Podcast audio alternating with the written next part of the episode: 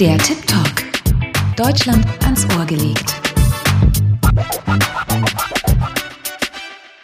Hello, hello, hier ist eure Girl Rumbi. Also ich heiße eigentlich Rumbi Zai Fatima Majero und mein Rufname ist Rumbi. Wer das R rollen kann, kriegt ein Bienchen von mir.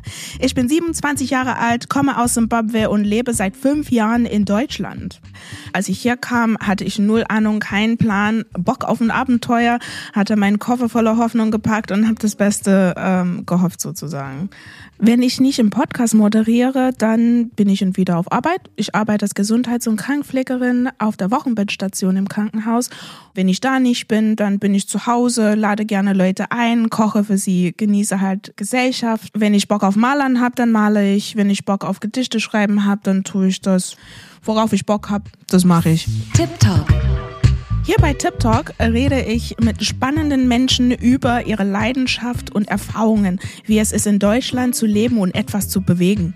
Die bringen Tipps zum Lesen und Anhören für die Online des Goethe-Instituts mit, damit ihr wie ich die deutsche Sprache und Kultur verstehen lernen könnt. Das hört sich dann etwa so an. Wir reden bei mir zu Hause viel über Redewendungen.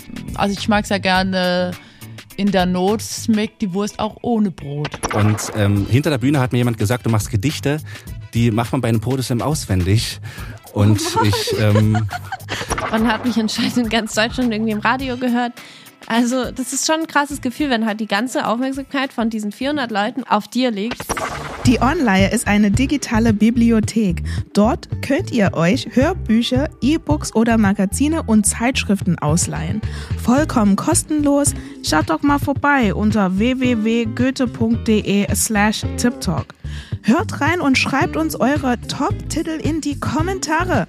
Schön, dass ihr dabei wart. Ich wünsche euch viel Spaß. Tschüss. Der Tip Talk. Deutschland ans Ohr gelegt. Mit Rumbi Magero. Eine Produktion des Goethe-Instituts.